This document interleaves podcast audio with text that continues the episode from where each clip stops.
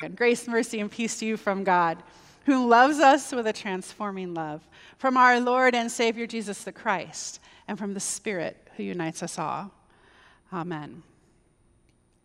So today is the 4th of July, right? That day when we celebrate when our ancestors declared our independence from England in 1776. This has always, this day has always been a big deal in my family every year we would close off our street, Hemlock Way, and we would have a block party with all of our neighbors. It would be good food because we'd all bring our favorite food. We'd make homemade ice cream. We'd have to take turns cranking it. My mom made this amazing cake. It's not really a cake called banana split cake. We would have great friends and, of course, fabulous fireworks. But this year, I found myself really surprised that suddenly it was July 4th. And I really haven't had the energy to put into some sort of celebration. I think I'm still a little bit pandemic hungover. Like, I'm not quite ready for those big celebrations. But I've been thinking about that a lot lately. Why am I not throwing a huge party? And because Independence Day falls on Sunday, there are expectations and pressures to preach on this day about specific things, which have also been weighing heavy on me because I don't want to. And then into all of these ruminations, as I think about 4th of July, as I think about where our country is right now, how I'm responding to that, and you know what, what's going on in a life that is in the waning days, hopefully, of a pandemic into all of that comes the, these two stories that we just heard. This story where Jesus goes back to his hometown. And he does what he always does he goes to church and he reads. And as he's reading, he, um, he teaches. And the people there are like, What? Who is this?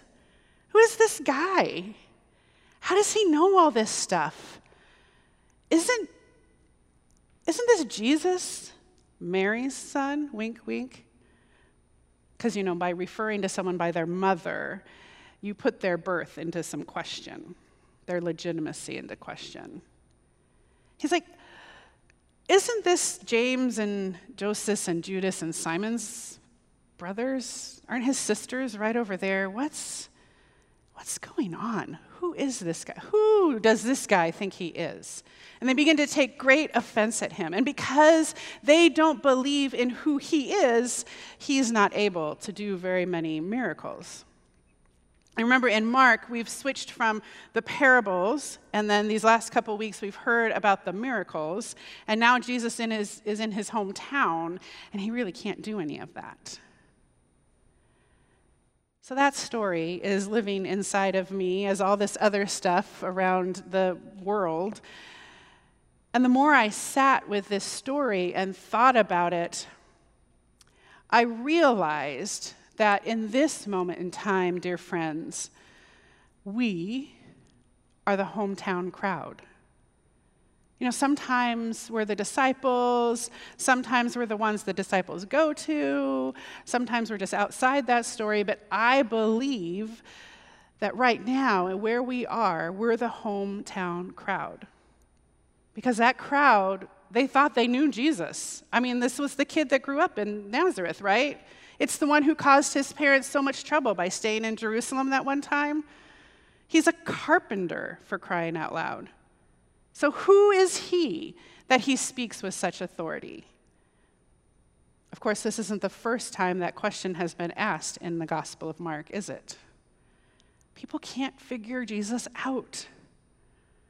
And as much as these people were amazed by his wisdom, the people of Nazareth were also offended by Jesus.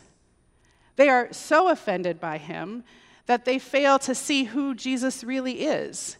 They are so offended by him that in Luke, they try to throw him off a cliff.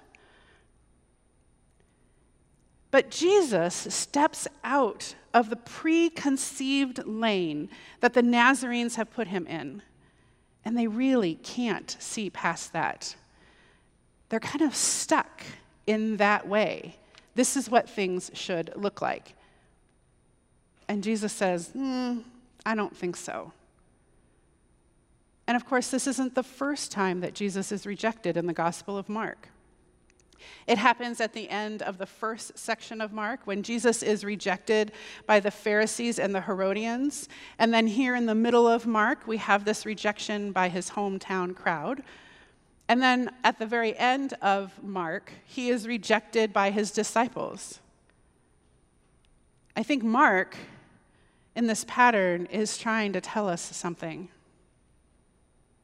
I think Mark knows that for most human beings, Jesus is offensive.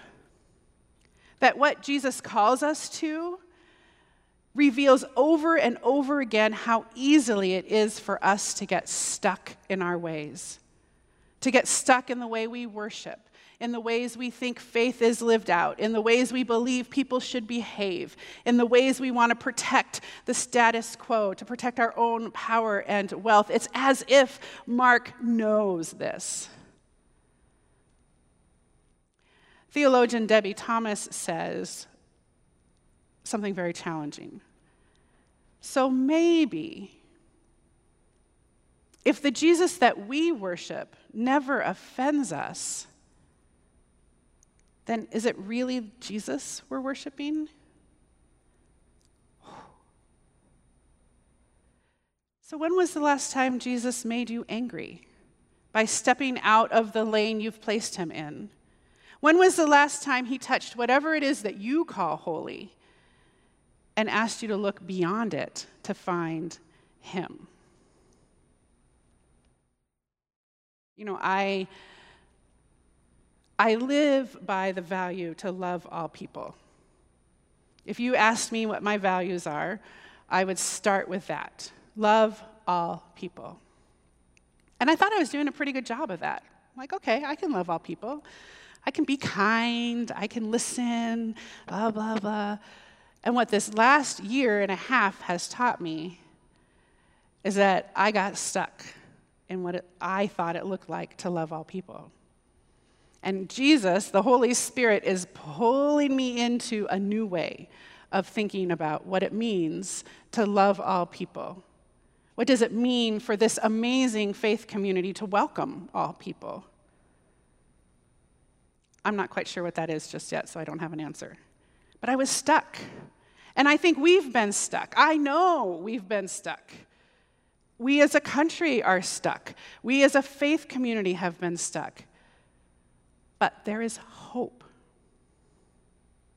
There is hope because social science will tell us that the way to get unstuck is to adventure, is to take risks, is to try something new, is to have a little bit of fun and be a little bit silly. And the gospel of Jesus Christ is nothing if it isn't an adventure. Because the gospel of Jesus chooses movement and change and growth over stuckness. The gospel of Jesus calls us out of the ruts that we so very much like and into something new. So the question becomes how are you stuck? How are we stuck as a church and as a nation? And what is it that Jesus is calling us to? What is this one who always breaks down our walls and limits sending us into that maybe we don't want to go into? But we hear the voice of Jesus calling us and sending us out. But we're kind of like that hometown crowd. Like, what are you doing? You don't get to do that. You're, you're over here. Sunday morning, maybe afternoon. Don't mess with the rest of my life. The disciples are sent out two by two.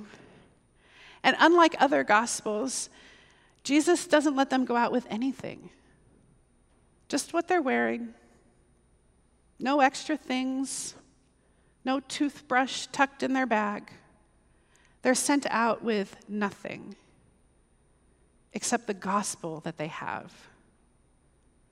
this gospel of the kingdom of heaven being near. And we aren't sent out with an, we are sent out with nothing as well, friends. We're sent out with no judgment, no preconceived notions, no right or wrong way of doing things, just wide open hearts to preach the good news that the kingdom is here, that the kingdom of heaven is here.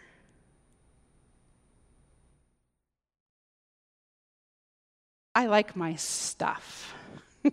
I like my theological knowledge, right? I like that, um, well, I know things. And my personality type is such that if you ask me a question, I will have an answer and I will believe that it's right. And yet, Jesus is calling us to preach the good news with wide open hearts. To preach the news that the kingdom of heaven is here. And, friends, that kingdom, that kingdom of heaven that is right here, it changes everything about who we are. It calls us to repentance because, in the face of the love of God come down to us, we can do nothing else. It calls us to step out of our comfort zones, out of our ruts, because in the face of the love of God here with us, we can do no other. The one who gifts us with salvation, this one whose own family and friends can't recognize him as God of all, is indeed offensive. This one calls us to shed our protective shields and love with the biggest love we can possibly love each and every person. But the hope and the joy and the strength and the courage comes from knowing that that God also loves us with a love bigger than anything we can know. I don't have all the answers about how a country of such diverse people can be indeed one and love each other, but I do know one thing I know Jesus. And I know that Jesus calls us to something bigger than ourselves, something that will set us free in ways our Declaration of Independence never can. So maybe this is exactly where I should be today. Maybe this is our celebration here in this place that the God of the universe came to live among and then died and rose so that we would have life and have it abundantly. That this God showers us with love and grace so that we are set free from the things that bind us, so that we know true independence. And in that independence, we live to work for a world that acknowledges the freedom of all people in Jesus. This offensive Jesus asks us to cast aside all of those things we thought we knew and to look in front of us at what is there and live love. Last night, I was watching one of my favorite movies, or favorite shows, Doctor Who. Any Doctor Who fans? Okay, great. Two. Woohoo!